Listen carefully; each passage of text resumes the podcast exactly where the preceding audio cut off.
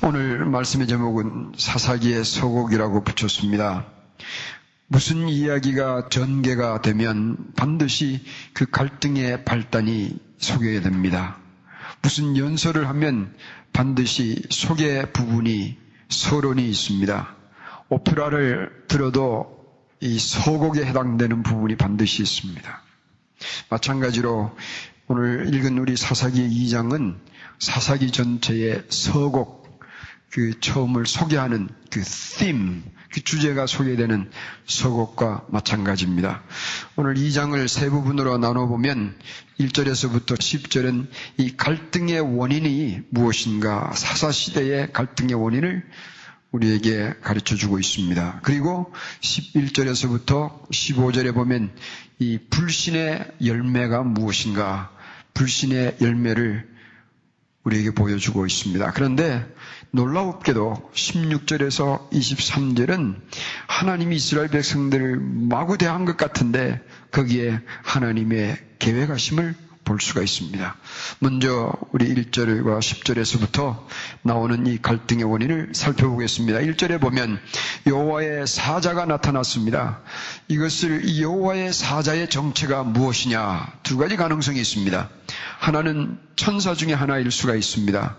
하나의 가능성은 오늘 우리가 말씀이신 예수님을 우리가 성육신 하신 분으로 우리가 설명을 합니다. 그런데 구약에 현현이라는 단어가 있습니다. 그 표현은 무엇인가 하면 하나님이 인간의 모습으로 인간에게 나타내 보내주신 것을 현현이라고 합니다. theophany. 하나님이 이 몸을 입고 그 하나님 되신 것을 보여주신 것이다. 어쩌면 예수 그리스도께서 이미 이전에 인간들에게 나타나셔서 그 길을 보여주신 것일 것이다. 그렇게 설명을 합니다.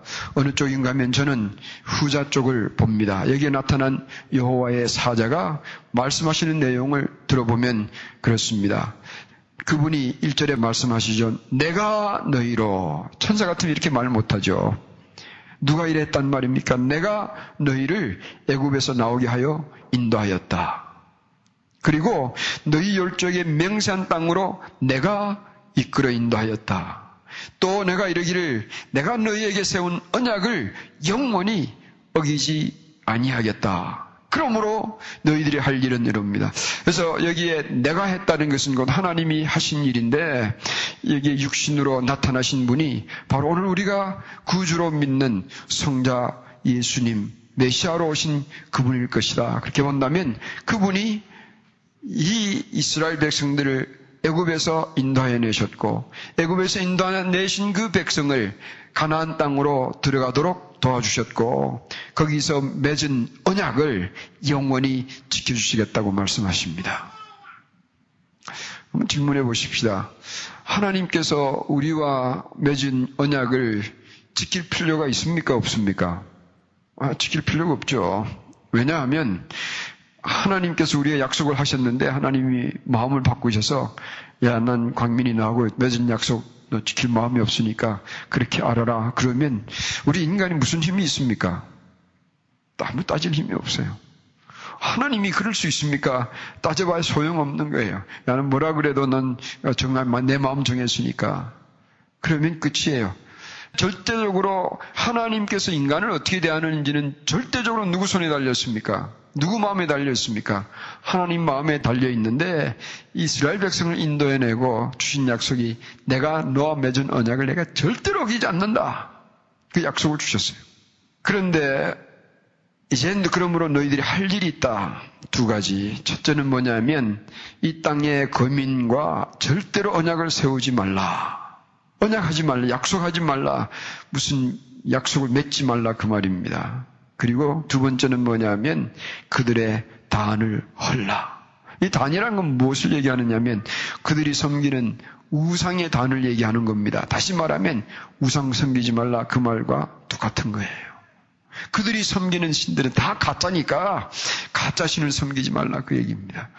그러므로 하나님께서 이스라엘 백성들에게 베풀어 주신 은혜가 이러므로 이스라엘 백성들이 해야 할 일이 두 가지. 이 하나님을 모르는 백성들과 짝하면은 안 되는 거예요. 하나님을 모르는 백성들과 무슨 약속을 하면 안 되는 겁니다. 그리고 그 하나님을 모르는 백성들이 섬기는 가짜 신들을 절대로 섬기지 말라 그 얘긴데 그런데 어찌하여 안타까운 하나님의 음성이 들리는 겁니다. 너희가 내 목소리를 청룡치 아니하였도다. 어찌하여 그렇게 되었느냐? 이 안타까운 하나님의 음성을 이 여호와의 사자가 들려줍니다. 무엇과 같으냐 하면 창세기 보면 아담과 이브가 이 선악과의 열매를 따먹잖아요. 하나님께서 나타나셨습니다. 아담아 너 어딨냐? 그랬더니 저가 벌거벗은 것을 알고 숨었습니다. 그 아담에게 하나님께서 물으시잖아요. 너 벌거벗은 것을 누가 가르쳐 주었더냐? 내가 따먹지 말라 했던 그 과실을 따먹었더냐?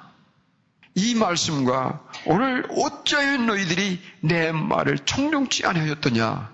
그것과 똑같은 음성이에요. 여러분, 참 하나님께서 우리를 살려주시기 위하여 지켜야 할 말씀을 가르쳐 주셨는데도 불구하고 우리는 왜 이다시도 미련하고 둔한지 하나님의 말씀을 왜 이들도 안 따르는가 안타깝지 않아요? 속상할 때가 많죠. 하나님의 눈으로 보면 그 얘기입니다.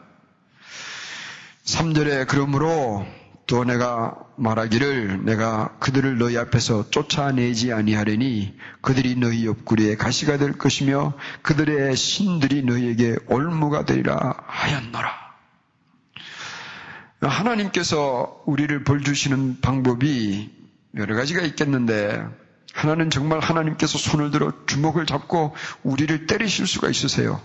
하나님께서 손을 드셔서 우리를 쥐어 박으면 우리는 견디지 못합니다.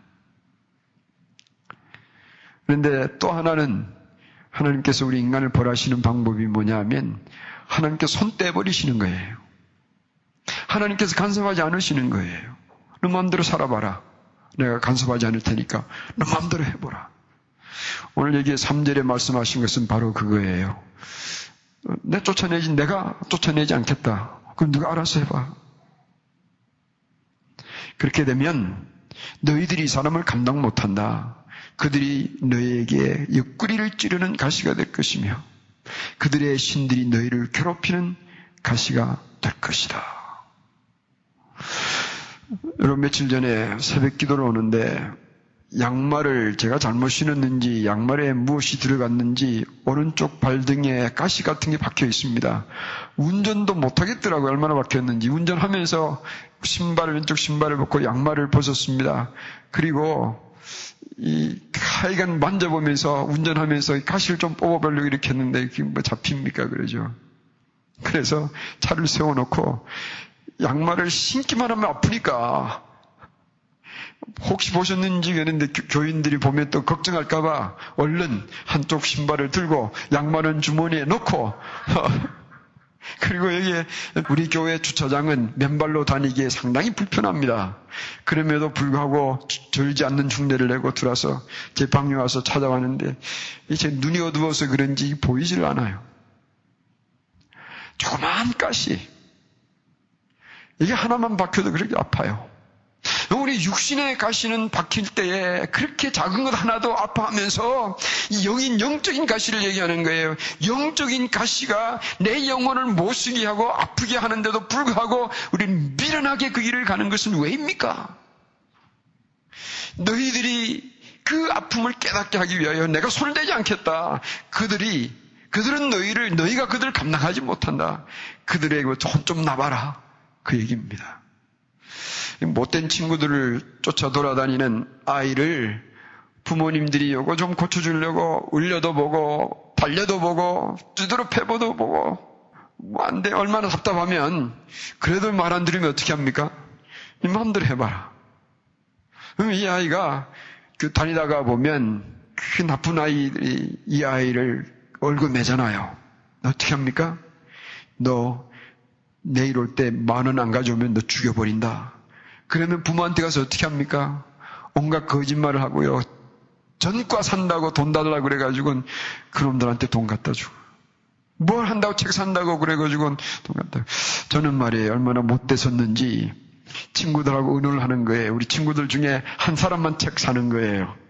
그래가지고 책에 이름을 안 쓰는 거예요. 아, 무슨 정가 산다고 돈 받아가서 받아낸 다음에는 다른 친구 가져가서 정가 산다고 가지고 돈 받아내고 그랬어요. 참 부모들이 알면 얼마나 속상해 있겠어요. 그죠? 여러분, 하나님의 백성이 가짜 신을 섬기는 사람들을 따라다니면 거기에는 잠시 기쁨이 있는 것 같지만 결국은 내 영혼을 파괴시키는 가시가 되는 거예요. 그런데 이 백성들이 그렇게 따라다니니까 하나님께서도 나타나셔서 내가 손대지 않을 테니까 너 마음대로 해보라. 안타까운 이야기예요. 이것이 갈등의 원인이었습니다. 그런데 백성들이 통곡합니다. 사절에 보면 여호와의 사자가 이스라엘 모든 자손에게 말씀을 이름해 백성이 소리 높여 운지라. 울었다는 것에 대해서 여러분 생각해 보십시다. 이들은 여호와의 사자의 말을 듣고 울었다는 것은 마음이 아팠다 그 말입니다. 하나님의 말씀이 귀에 들려왔다 그 말입니다.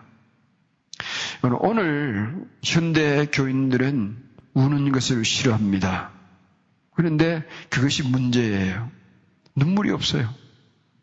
정말 하나님 앞에 내 영혼의 아픔을 놓고 울 수 있는 눈물이 좀 있어야 돼요.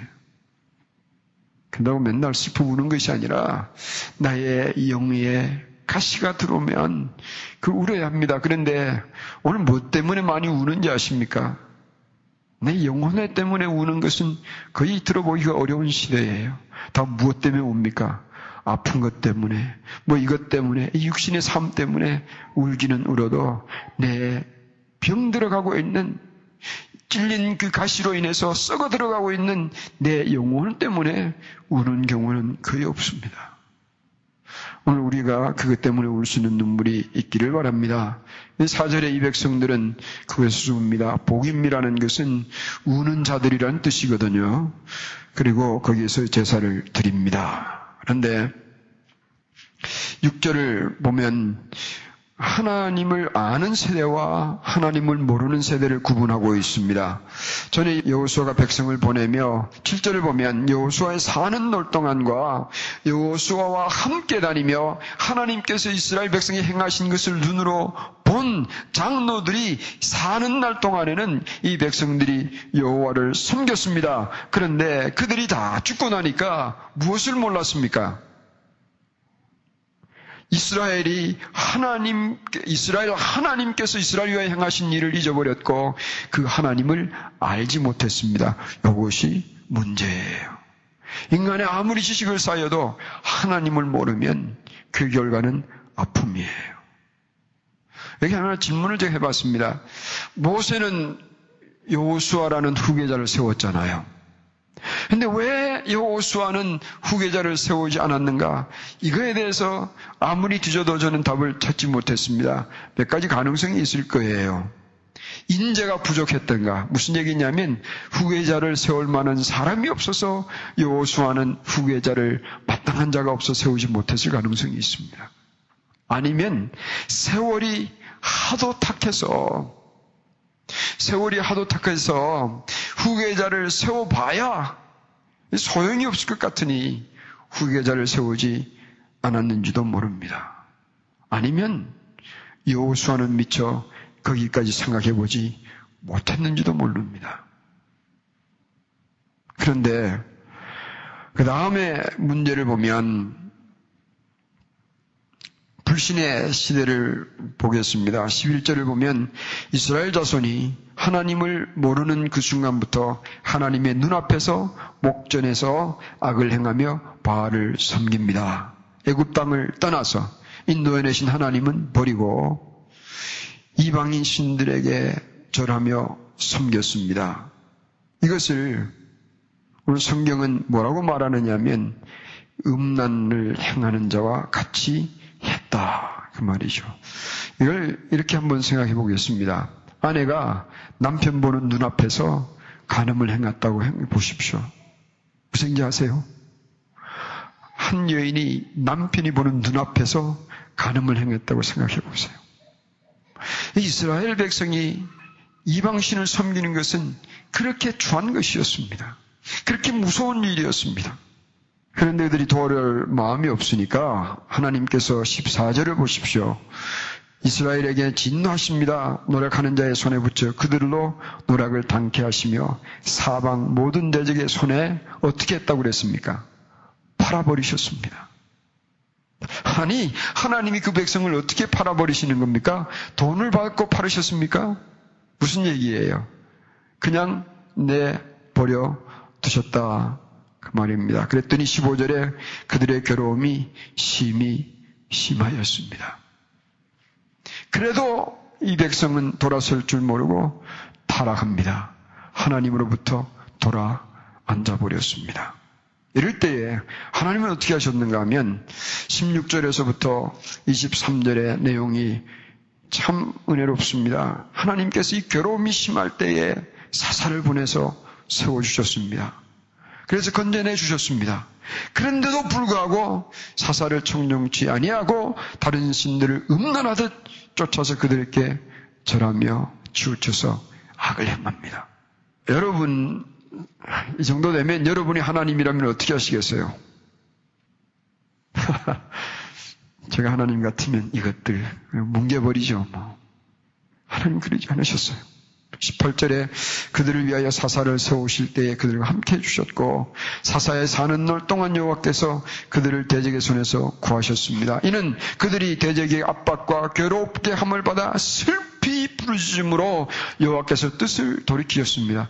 여러분 이스라엘 백성들이 무서운 죄를 저질렀는데도 불구하고 이들이 아파하며 괴로워해서 돌이키며 하나님께 부르짖을 때에 하나님은 절대로 해문하지 않으시고 이들을 사사를 붙여서 구원해 주셨습니다. 그런데 사사가 죽고 나면 어떻게 했다고 말합니까? 또 다른 신들을 쫓아서 절하는 것이 그치지 아니하고 그치지 아니하고 이것이 여러분과 우리의 모습이 아닌가 생각을 합니다. 하나님께서 21절에 나도 여호수아가 죽을 때 남겨둔 열국을 다시는 그들 앞에서 하나도 쫓아내지 아니하리라. 이걸 보고 저는 이렇게 생각했습니다. 어, 우리 형제들이 가끔 목사님 삐끼셨네.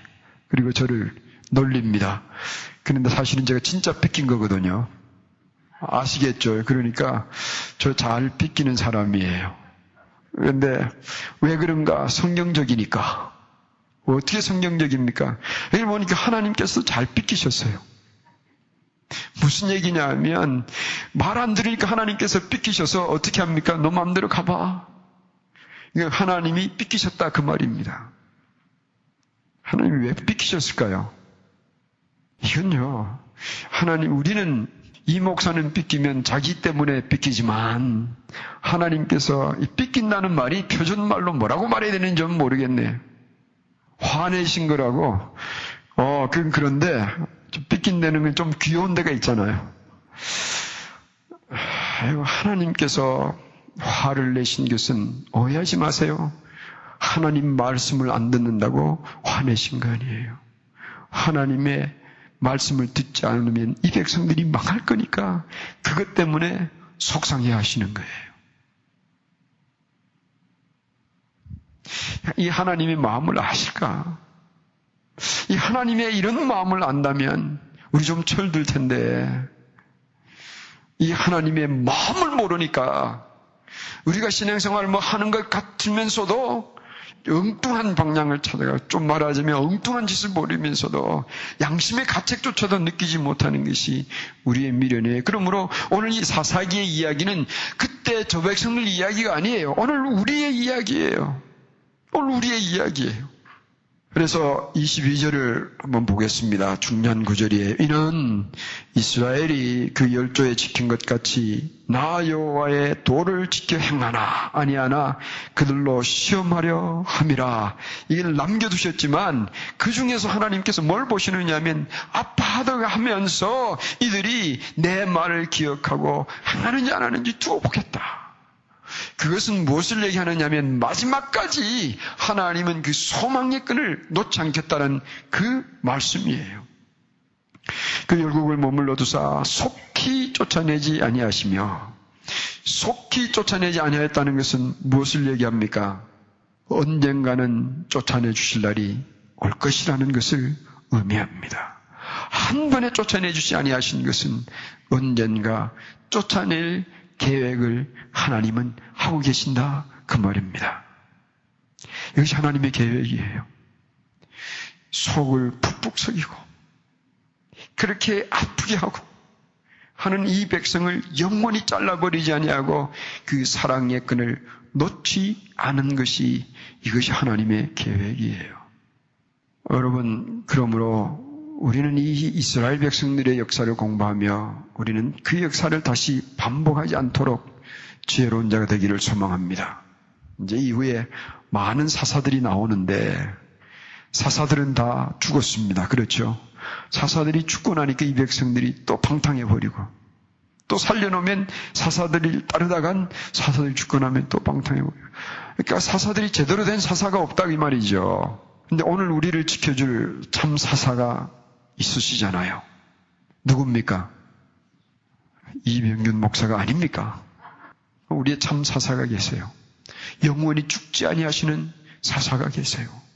예수님 그분을 굳게 붙들고 산다면 우리는 쫓아낼 수 없는 이 우상들과 대적들을 우리 주님이 쫓아내 주실 거예요.